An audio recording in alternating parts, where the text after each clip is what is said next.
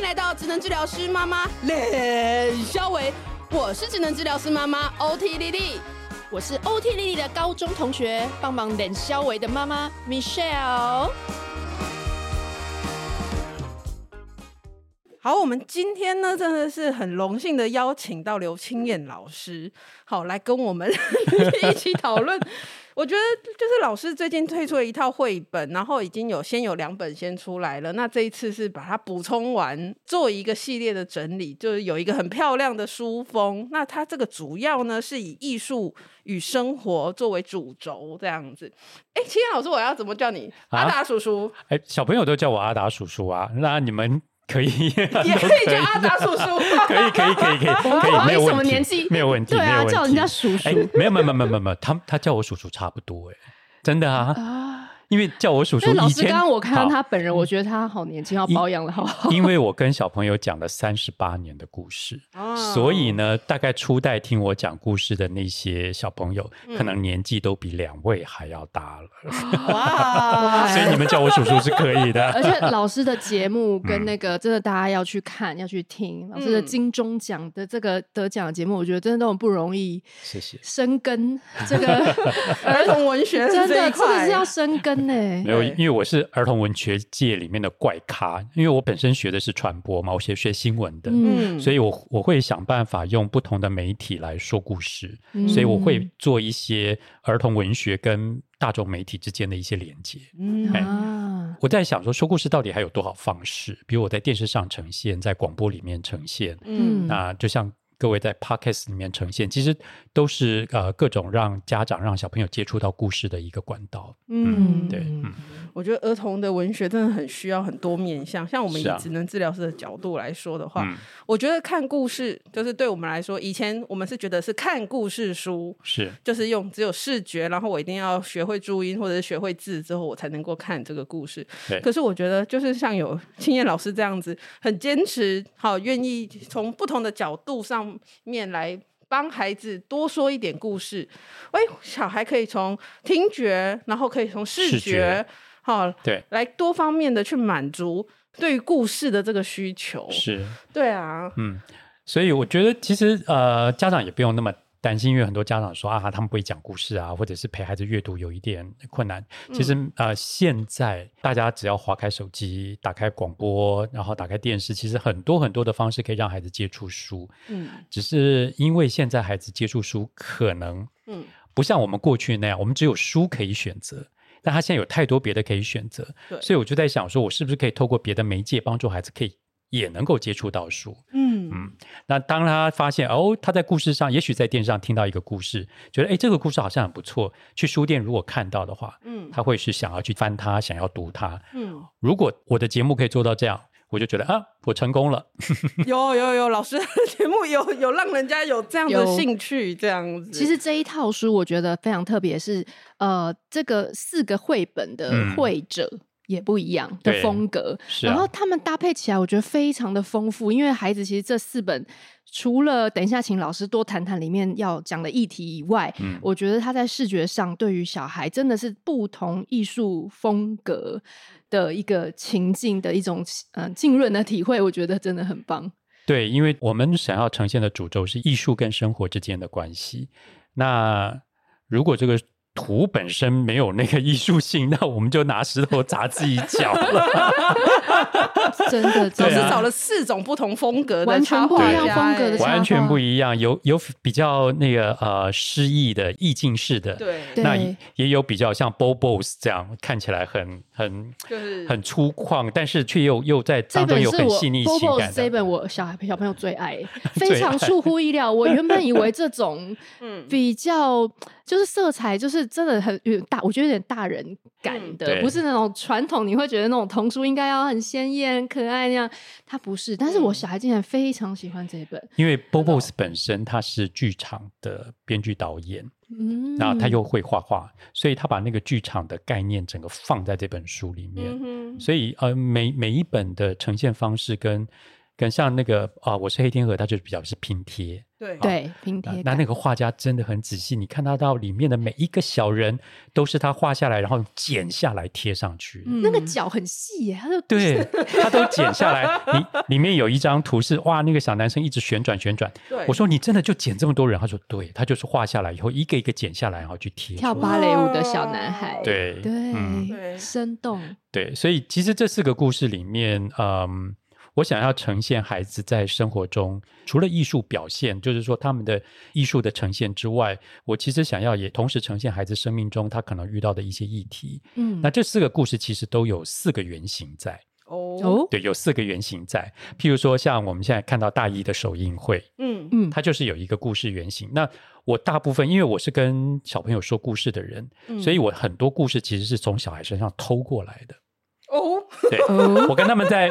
啊、呃，分享聊天，那就是我讲完一本书以后，我会跟他们分享聊天，然后他们会谈很多他们自己的个人的经验，所以呢，我就会从他们身上去偷这些故事来。那很多是小朋友实际遇到的状况告诉我，像大一的首映会这本书呢，其实是呃，他的故事原型是出自在我一个大学同学他的儿子。哦，那他的儿子呢？呃，很特别，动作非常慢，嗯，慢到什么程度？因为我他那个小孩是我看到他长大的嘛，所以他那时候刚进小一的时候，就常常听我同学在讲说怎么办？怎么办？我儿子写注音符号作业要写到晚上十一点，啊、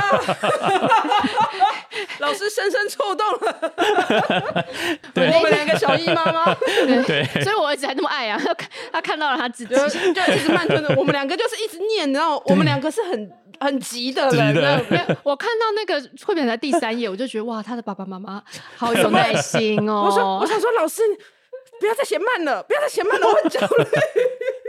对，但是其实妈妈就是耐住性子看着他，但他很焦虑。对，他想说，我小一就这样，那接下来怎么办？哈，嗯。后来他就决定，小孩小二的时候把他转到实验学校去。嗯，好，在那边突然他发现一件事情，他并不是不会，比如说他考卷。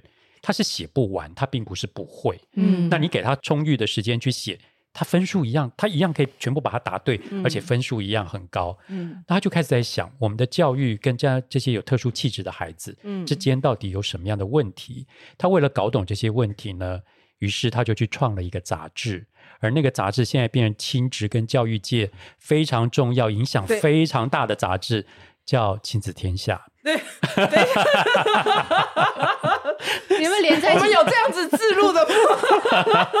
不是，你有没有连在一起？因为我们有有我们有追何其瑜的粉专，对，而且他个人脸书啦，对，对，对，然后他就说他儿子最近不是在找到一个纽约一个超棒的工作嘛？对，所以我刚刚才把它合在一起。是，所以这是他小二的时候，这个故事原型出自在他小二的时候，就是他儿子拍的一些影一个影片给我。那那个影片呢？就是一个小孩子用定格拍照，然后把它串成动画的方式，嗯、用小汽车用那个塑钢土粘着，嗯、然后从桌子一路开开开开到桌角，往桌角这样开下来，嗯、开到客厅，钻过沙发底下，然后再出来，这样十几秒的影片。但我看了以后，我吓一跳，我说：“你儿子哎，小二哎。”他说：“对啊。”他自己拍、自己剪接、自己配乐哦，应该有二十年吧？呃，还还不到啦，十几年前，十几年前，对，他就这样，他就这样做，然后真让我非常惊吓。然后我问他说：“你做了多久？”就问我问他们说：“哎，那你儿子做了多久？”他说：“整整一个暑假。”他就是慢慢的、慢慢的做，但把他这件事情做好。那这件事情让我。太佩服，而且印象很深刻。嗯，我后来就用了那个故事的原型写了大英的首映会。嗯，这个慢吞吞的小孩，但是他就是慢吞，虽然什么东西都比别人慢，他就是慢吞吞、慢吞吞的把一件事情做好。嗯，那我也想鼓励小朋友，你慢没有关系。嗯，你只要可以把事情做好，嗯，这件事情比较重要。有一个目标，对，但是我们慢慢的走，慢慢的去做，这个是一个，其实是对孩子或对爸爸妈妈来说，其实。会觉得比较安慰啊，是。对，对啊，不然很多你其实你知道，小孩可能原本不焦虑，也没有压力，对，他想说我我我，我的步调就是这样，没错，但爸爸妈妈在旁边就说快一点，你快一点，你快一点，你赶快写完，赶快去洗澡，赶快睡觉，真的，对我其实我自己在临床就是也有看到，就是爸妈是很焦虑的，嗯，哦，那你你真的呢？可是我们其实自己跟就是个案会谈或者跟小朋友会谈的时候，是，其实我们觉得。哎，小朋友有目标啊，对，但是爸妈就是很焦虑，对，因为这个目标可能跟现在主流的速度跟主流的方向不是很像，是，那我们就会在当中去做一些协调。可是我觉得我遇到我自己的时候，我也是就是。我在那边慢慢写，我也是觉得啊，怎么办？黄崇林说九点要睡觉。对，其他的那些东西，内心也是很焦虑、很纠缠、很纠缠。要顾他健康，然后一下又要顾他隔天起不来，然后起不来之后在那边生气。起床气。对，然后吃早餐也给你慢吞吞的，然后快要迟到了，你还是不还没有准备要出门。然后他迟到了，他自己又要生气。对，所以就变成说。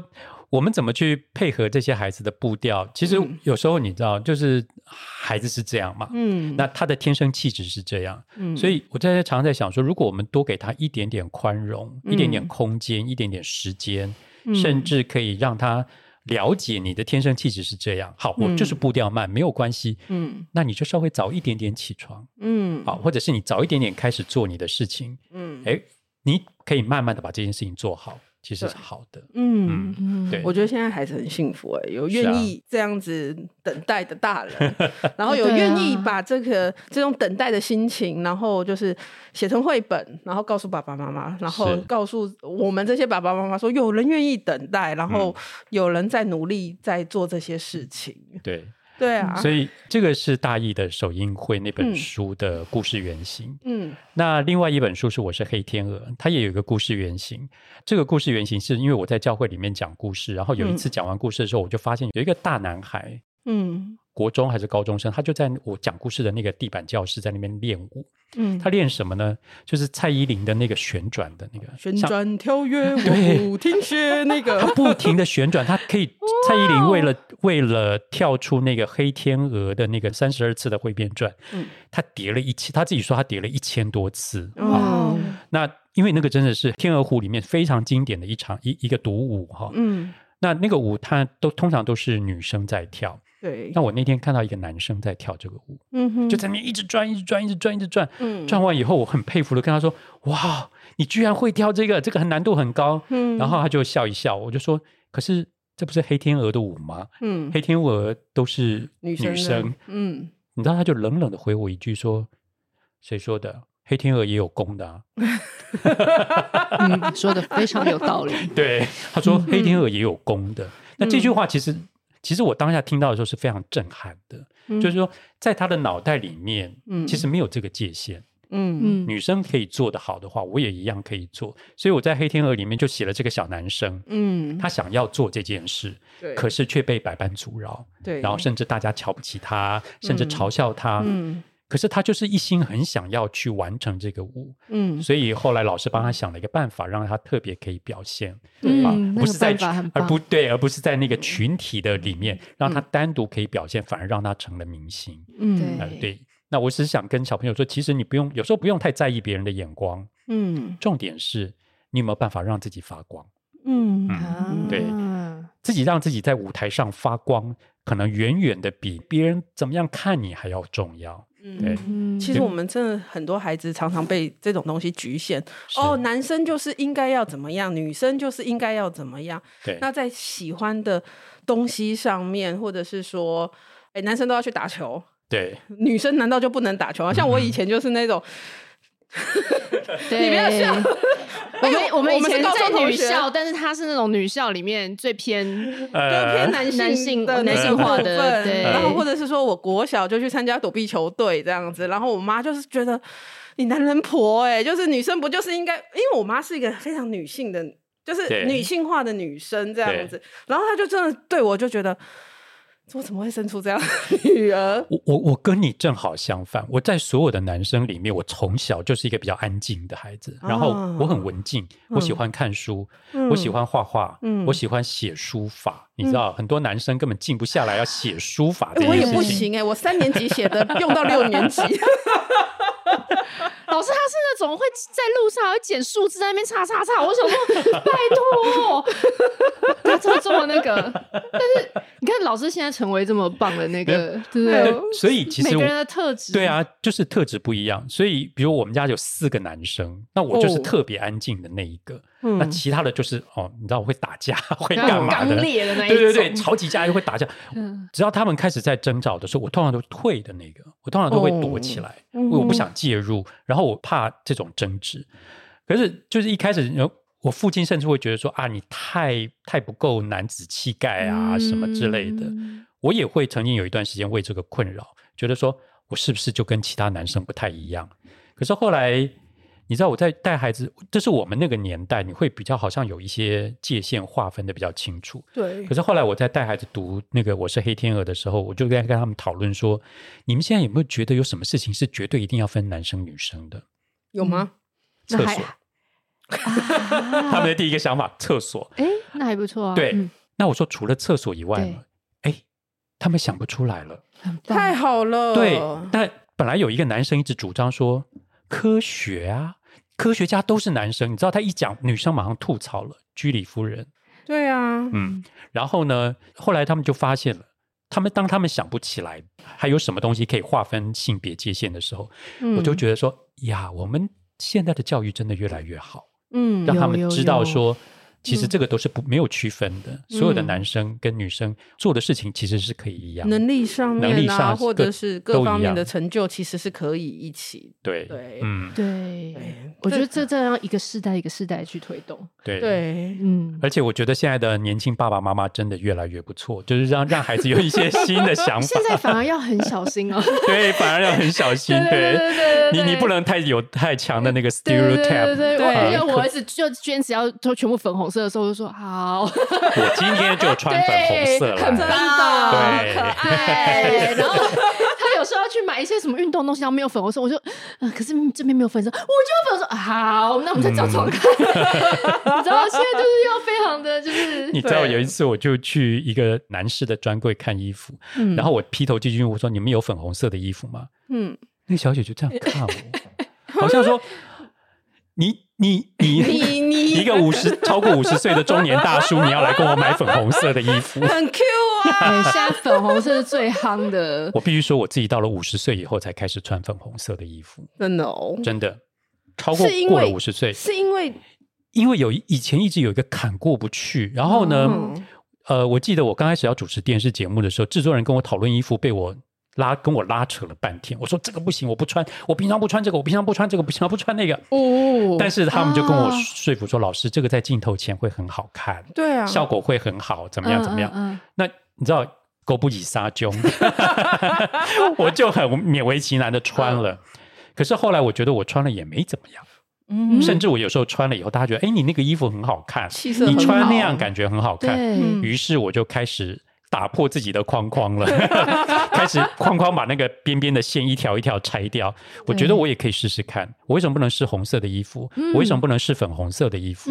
对，所以其实我觉得现在这个框框，你知道，框框有时候会限制我们的创意跟思考。没错。那当那天我在跟孩子说有什么东西一定要划分男生女生，他们只想到厕所的时候，我觉得嗯。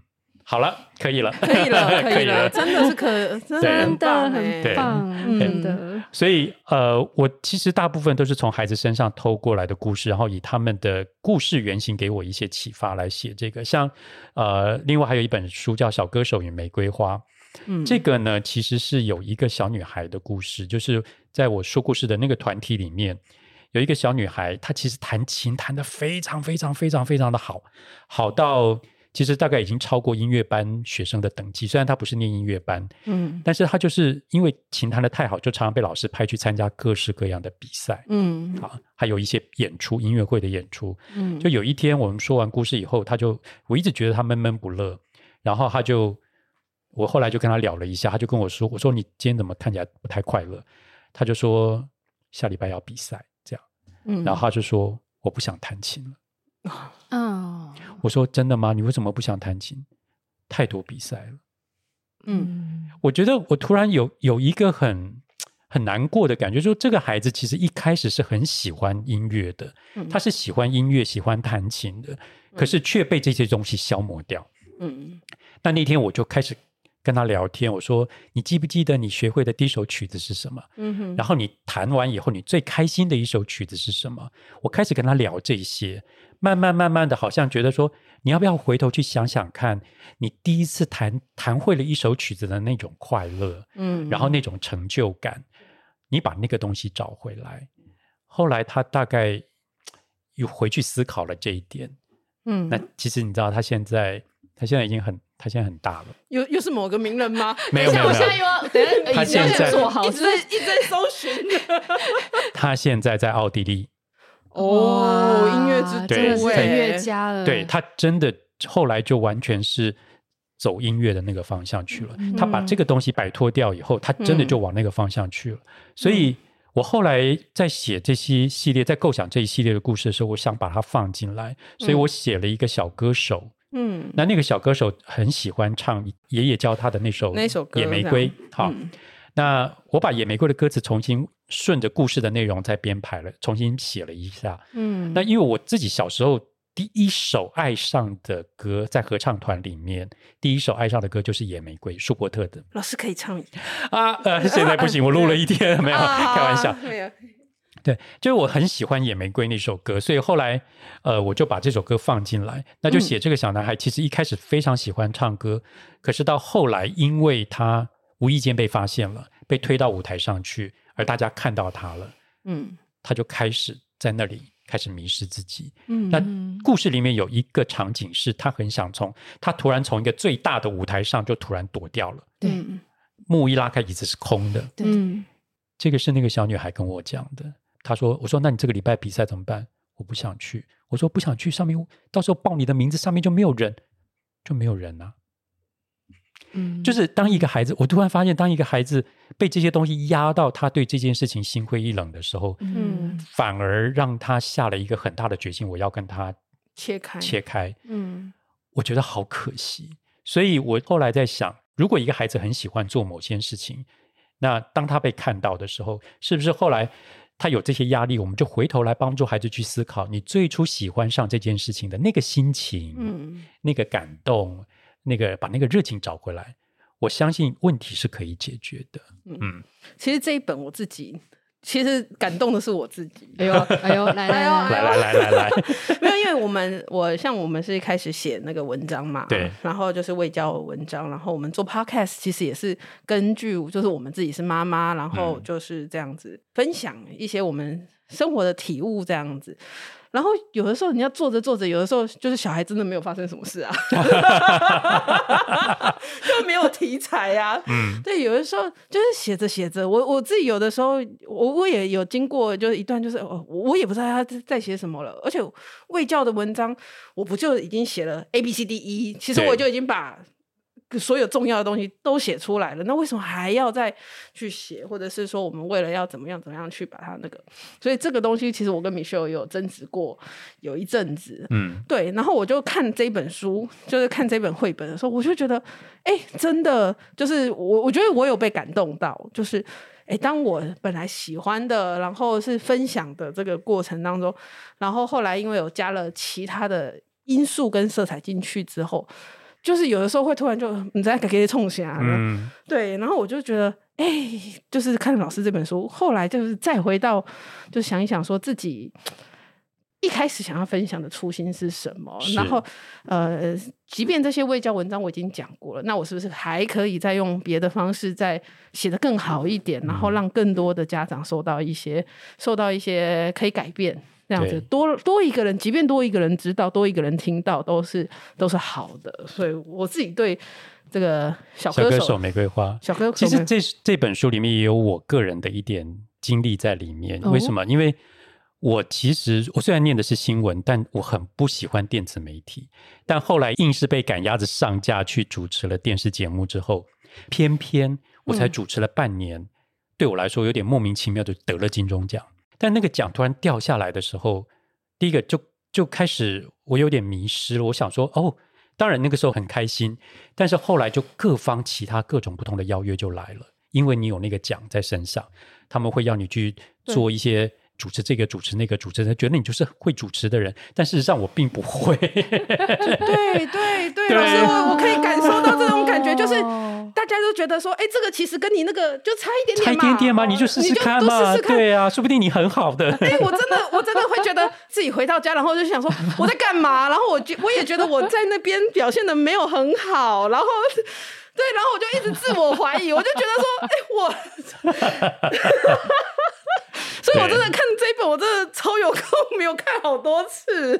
对，我就是曾经迷失过一段时间，嗯、然后呢，你被那个光环框住了，嗯，一直到后来我觉悟了，我说这些事情我不喜欢，或者是我觉得我不擅长，我就不去做，嗯、或者是我觉得做起来是勉强的，嗯、我就想好，那我就不去做。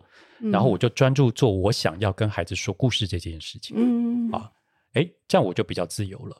对，我在这个小歌手与玫瑰花，后来是他跑回去最初唱歌感动人的那个点，嗯，重新回到那个点，嗯，再去唱歌，嗯哼，你的歌声一样是感动安慰人的，嗯，对，所以就是回到那个初衷。那我相信，只要我们把那个最初的热情找回来，其实你面对的问题都可以解决，嗯。嗯。对，真的，所以这个故事里面有很多人的原型在里面，真的。而且，而且老师不是说野玫瑰，你当初喜欢也是因为它的寓意有一点是说强摘的对玫瑰，玫瑰然后很多强求的事情，其实到最后就是，也就是说你你费尽了全力，但是就是强摘的果实它不一定甜嘛，对对对对，对。那你强摘一朵玫瑰，可能玫瑰受伤，你也受伤。嗯。嗯，所以我觉得面对孩子其实也是，就是如果你把孩子当做里面的那朵玫瑰，你强摘它，其实野玫瑰里面的那个玫瑰，你强摘它，你希望它往哪个方向去转，可能未必对它是好的。你让它慢慢长，慢慢长，有一天会开花，那个花会很漂亮。嗯，对啊，嗯嗯。嗯嗯，所以呃，我不晓得，我觉得，可是我觉得这真的是。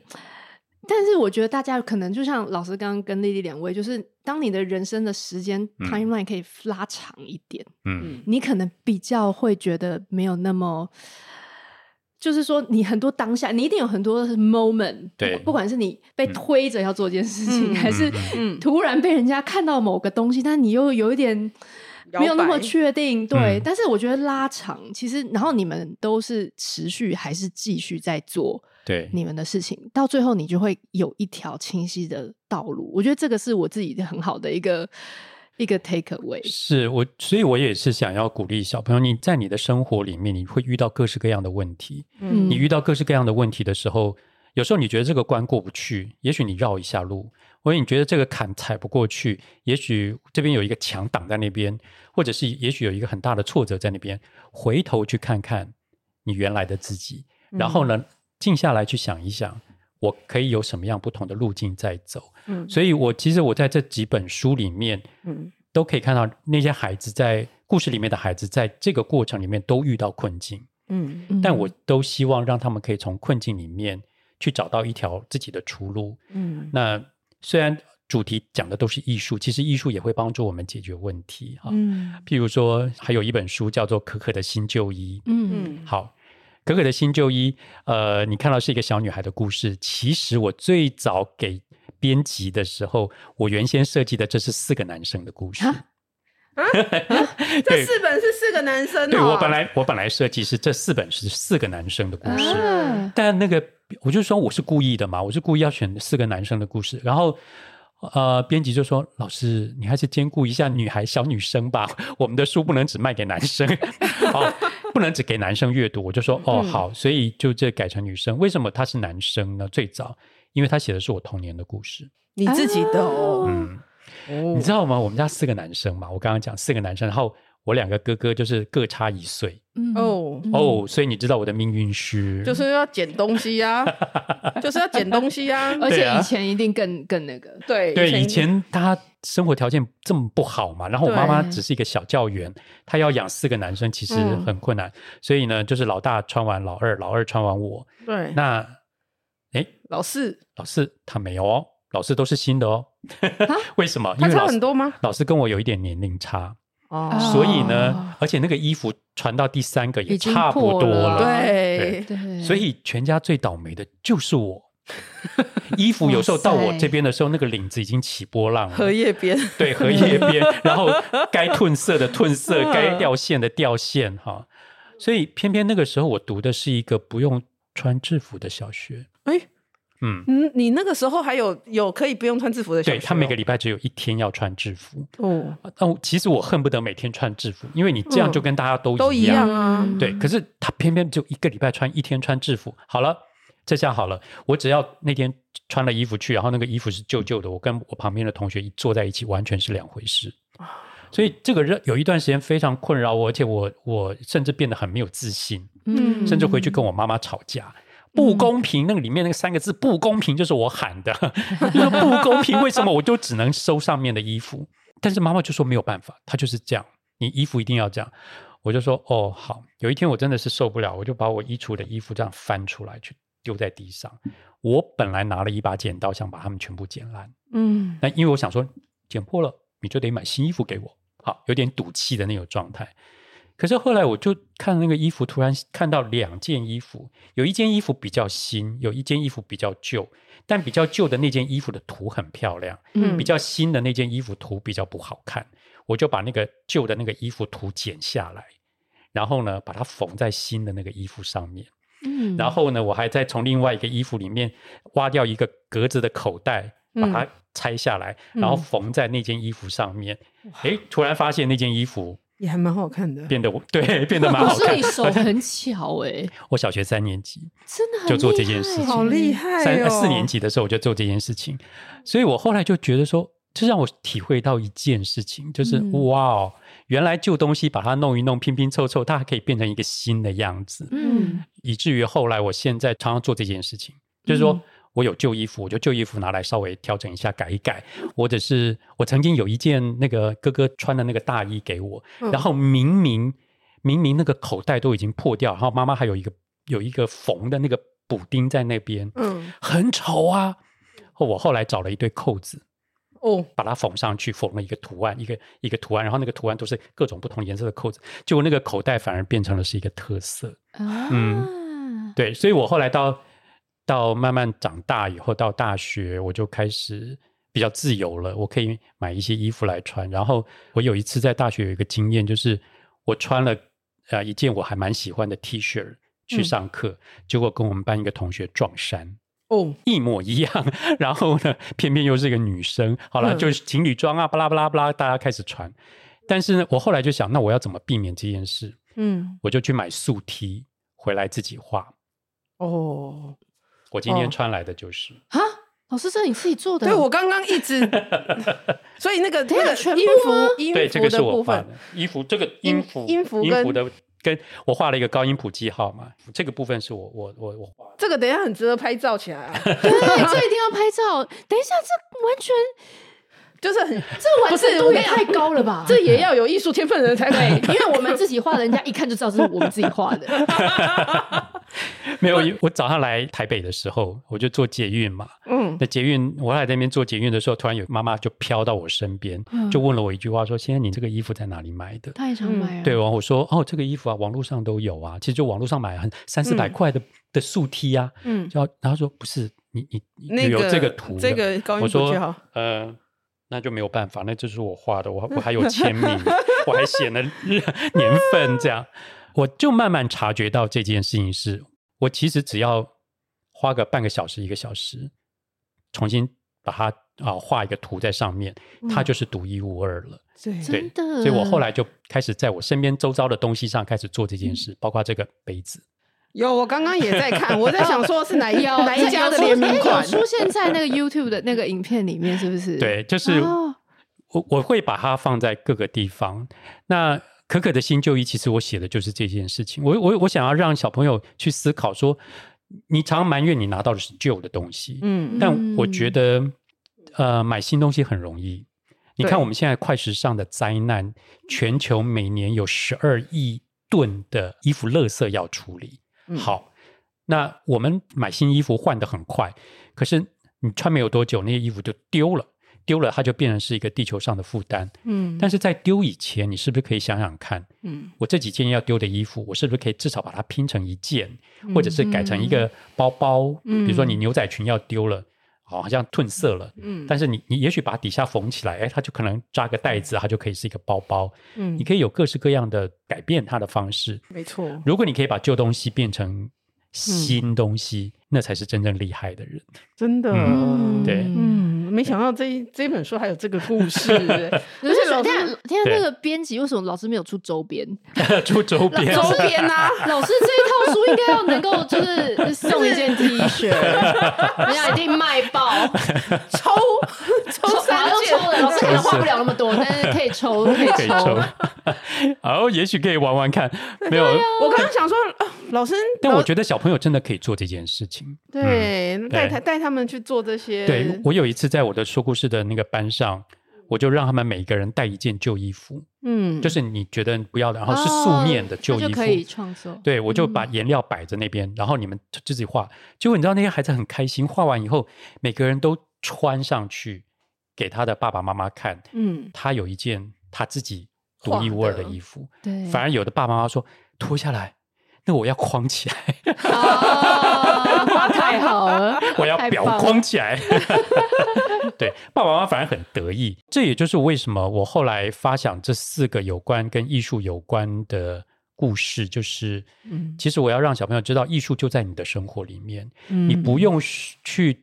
创作一个什么了不起的东西，你不用是一个很厉害的钢琴家或音乐家，你也不用是一个很厉害的舞蹈家，嗯，啊，都不用，嗯，但是你可以在你的生活里面，嗯，去把它变得更美，嗯，更有趣，嗯，更有创意，嗯，那这一切的根源就在于你在不在乎这些东西，你在不在乎这件事，嗯。嗯，真的，我觉得现在孩子。我儿子啦，我儿子，我我儿子，我儿子，我儿子他就会觉得说，哦，我画画一定要画怎么样这样子。然后我觉得这个就是一个，就是有点像是说跟同学学的，就是我画画或是还是艺术，就房子一定要这样啊，对对对对对对，有的时候会有这种感觉。然后我们现在就是一直在鼓励他说，哎，不会啊，你其实就画在这个。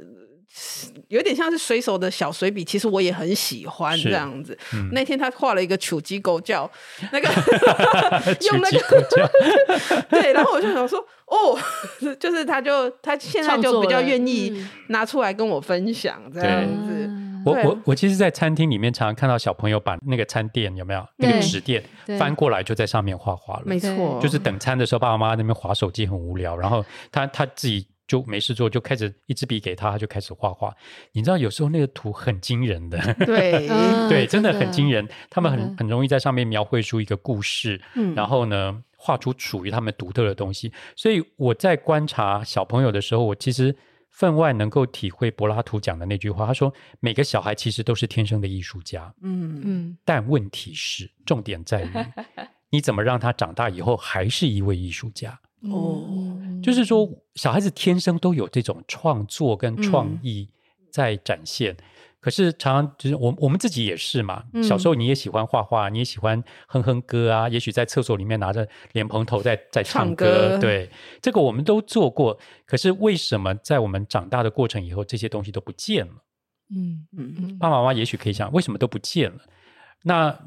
既然这些东西孩子喜欢做，而且做起来是快乐的，而且他们也可以自在，那我们为什么不多给他们一点空间跟一点时间，把这个东西往后延续？嗯、也许慢慢的、慢慢的，他们就会把这些东西在他们的生命里面展现出来。嗯，而他未必是一个了不起的什么什么艺术家，no，、嗯、但他也许会有欣赏美的眼光，对。啊，然后他会有有一些在乎的感觉，一个在乎的态度，嗯、觉得说我今天要把我自己。衣服打理的好，衣服要配的好看。嗯、我出去见人，这是这个是一个礼貌，嗯、或者是说我可以把我的房间整理的很干净，嗯、然后有我自己布置出来的风格，嗯、啊，甚至我去吃自助餐 buffet 的时候，我可以吗？对，我可以不要把食物都堆在一起。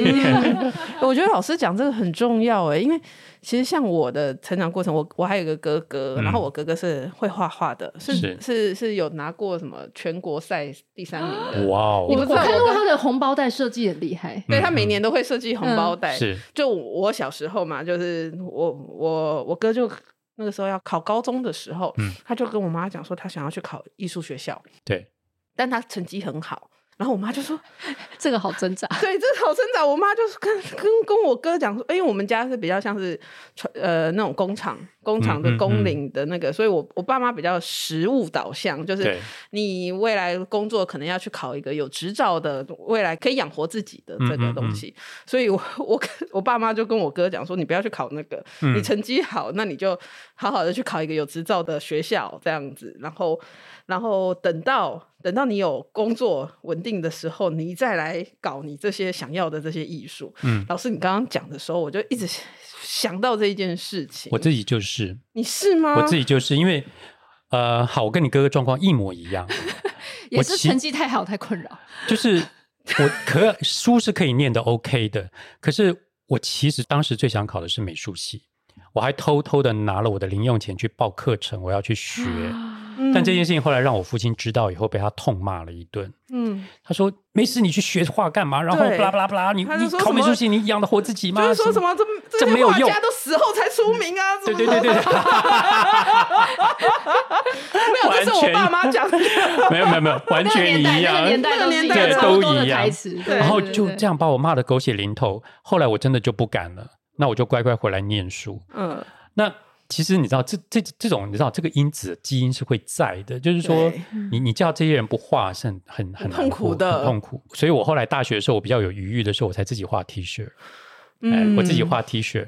那然后谁说死后才能成名？我曾经画过一件 T 恤，有人出价六千块要买。哇 对我还没有，我那时候还很应景的说我不卖。这现在很后悔，应该把它卖掉。我的意思是说，其实生活里面都可以是艺术，所以未必我后来可以成为艺术家。但是呢，嗯、我觉得我在我的生活里面，艺术至少让我的生活里面很有乐趣。对，然后很有美感。然后至少养成了我一个欣赏美的眼光，嗯，啊，就像罗丹说的，艺术并不在于那个物件，而是在于你有没有那个眼光去看它，嗯，觉得它是一个艺术，嗯，所以我我就会鼓励小朋友说，你可以在生活里面随时创造艺术，嗯，就像即便你是去自助餐吃 buffet，嗯，我曾经看过一个女孩子哦。我实在觉得他太厉害了，所以呢，样 因为他拿着盘子，啊、因为我在排那个那个握寿司，嗯、啊，他在我前面，嗯、他就夹了几个握寿司，嗯、然后围成一圈，然后就要到下一地地方去。我想说你要干嘛？他就拿个小酱油碟子放在那个握寿司中间，啊、然后呢，又找到下一个点。然后夹了一只炸虾放在那边，嗯、然后呢，后来他又走到生菜区，我想说这些东西不适合放在一起，他就找了两片那个叶子，就是两片生菜，就把它摆在旁边，然后我就一路看着，它就变成了一朵花，哦、一朵花这样、嗯、开着这样，然后我就觉得哇，这个小女孩她很得意，大概要拿回去给她妈妈看，嗯、但我突然觉得她跟别的孩子完全不一样，嗯，她知道我怎么样让。这些食物在我的盘子里面变成一幅画，嗯，然后很有美感，嗯，而不是像一大部分的小朋友是把东西想要吃的全部夹在盘子里，然后堆了一堆带回去。没错，对。其实容我这个读商学院的人来 跟，铜臭味的，铜臭味最臭的。我跟你讲，我在我在国外的时候，然后还有后来就一路就是，反正就在商务这里面打转。对。然后你知道，我们这个年代完全已经觉得。艺术绝对不是艺术家的事情。嗯，你知道有多少新兴行业，就是他们叫 user experience design，Yeah. 或者是一个 journey 的 design，或是一个 presentation 的 design。嗯，那个东西里面非常多需要那个人，他有很多。你说现在的素养啦，或者是说再大一点是说各种各样素材跟呃技术跟呃美感之间的这种结合，这种人才现在超级需要哎、欸，真的。因为因为其实你说真的很。Data 或者你知道很技，嗯、就是单纯技术的东西，其实机器可能也都可以就可以把你取代了。那当然，你说现在有 AI 生成这些东西，但是其实中间那个 bridge，嗯，就是说刚刚老师跟你一直在聊，就是说我们在这些绘本看到很多，你要如何去表达跟如何把一个意念、一个东西去。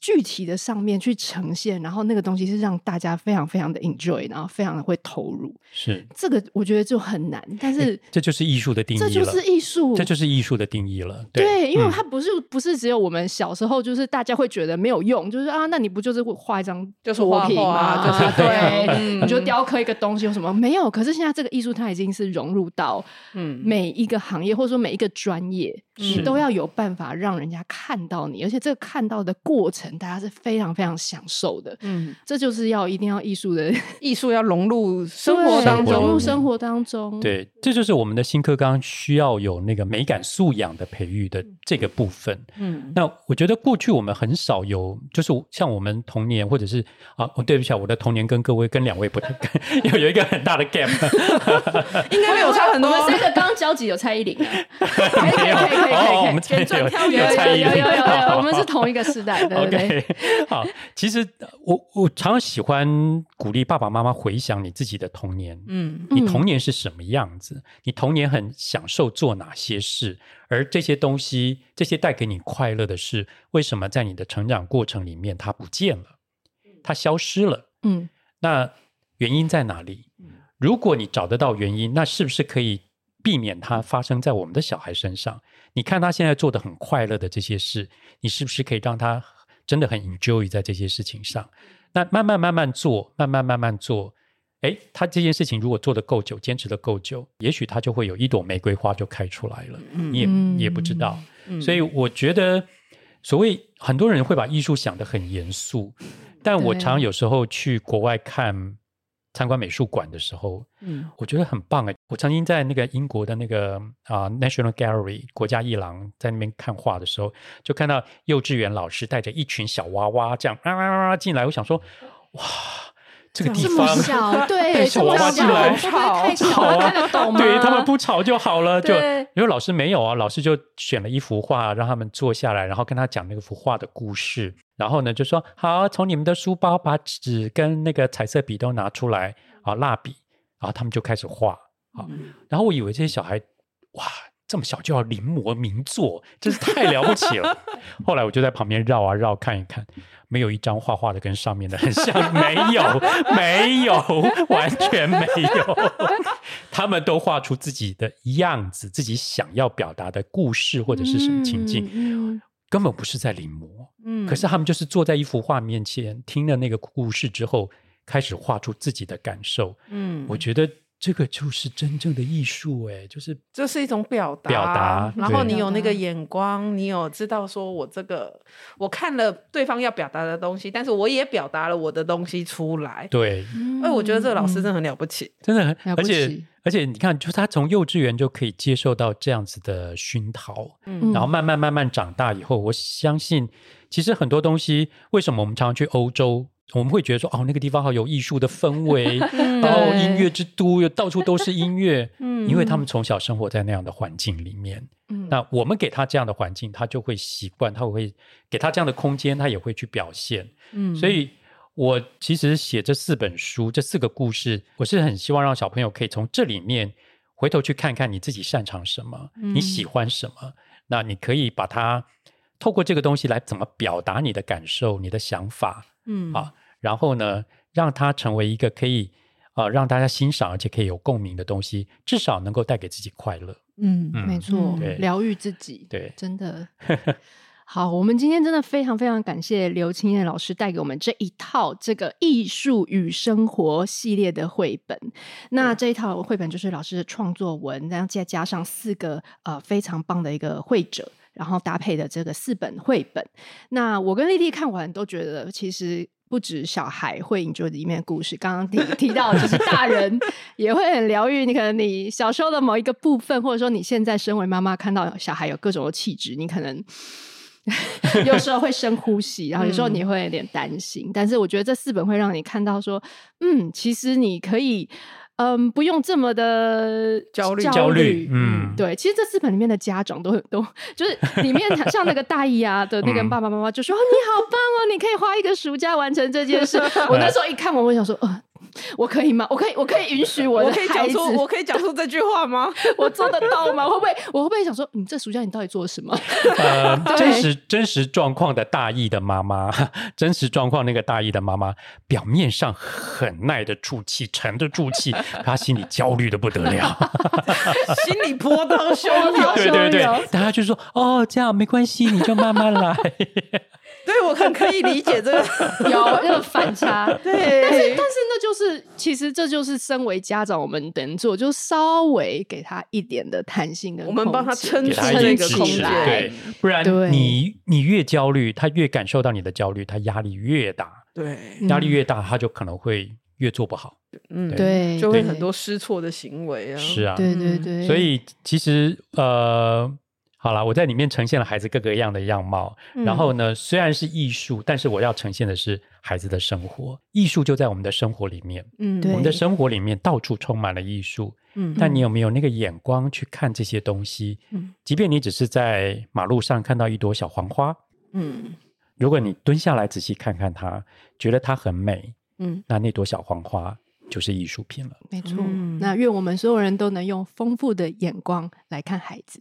好，今天非常谢谢，谢谢，谢谢大家，谢谢，谢谢两位，谢谢，谢谢。好，要特别跟大家讲，十一月三十号到十二月十二，圣诞节前夕，我们有一个特别的活动，就是让 OT 莉莉来当你的圣诞老公公。诶，他他不会开雪橇到你家，但是呢，丽丽跟我呢做了一个非常特别的圣诞组合，有一个圣诞组合优惠，就是呼应我们好好生活这个主题。所以，我们呢，把好好生活的这个金句卡牌，大家呢，呃，如果在群组就看到，它是真的是非常神奇，甚至有点灵异。就是你今天有什么心情，碰到小孩育儿不顺，或者是自己呢觉得情绪很满，抽一张我们的好好生活卡牌，都会抽到一张非常呼应你心情，然后可以让你安定、安心、特别的卡牌，那就是我们的好好生活卡牌。那再来呢？还有一个听到非常多学员买回去呢，你知道谁最喜欢？爸爸最喜欢的东西就是那个发展里程海报，因为呢，贴在家里的冰箱或者是小孩的房间，其实你都可以看得出哦，他每个阶段该要发展到什么样的这个，不管是精细功能、动作啊，或者是认知，然后搭配他的生活作息呢，吃喝玩乐可以做什么。哦，我们的这个好好生活海报，就是听说很多爸爸都很爱，因为呢，无脑决定今天到底该玩什么，或者是呢，他可以看到说，哦，原来这个阶段本来就是什么事情本来就不会很正常，所以呢，爸爸也就比较不会这么就是呃焦虑或对小孩比较没有耐心。好啦，妈妈也其实也会。Anyway，这个金句卡牌跟发展旅程海报，我们做了一个圣诞的特别单独贩售的方案。然后呢，还做特别的这个圣诞杯垫。大家是不是都知道，我们好好生活呢？妈妈就很需要一个喝一杯的 moment，没有错。这一杯不论是酒精，还是咖啡，还是你的手摇，都呢非常适合能够放在这个我们特别做的杯垫上面。那这个杯垫呢，其实有两款图案随机出货哦，其中一款还是我们的粉丝帮我们做的一款，就是四言会。大家要期待。那另外一款就是，呃，用好好生活的这个小怪兽的主题做了一个圣诞的一个佳节的一个图案。好，反正呢，大家想要看图案呢，就赶快到我们的 LINE 群组。从十一月三十号，我们就要开始呢，跟大家来聊这件事情。那如果呢，你有想要购买的话，我我觉得这非常适合，就是我跟丽丽特别设计来，呃，你可以买来当自己的圣诞小礼物，妈妈自己的圣诞小礼物。或者你也可以买这个呢，送给啊、即将成为新手妈妈，或者是在妈妈的路上，其实也很努力。你想要告诉她，其实有时候可以放轻松，有时候要记得好好照顾自己的朋友，都非常适合自用送礼两相宜啦。好，那最后提醒大家一下，这个东西呢，因为它是圣诞节前夕。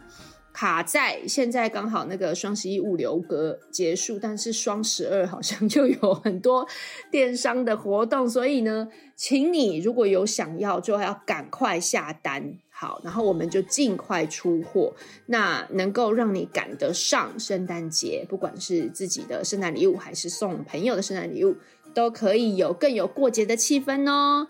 好，那我们呢，其他就是群组聊。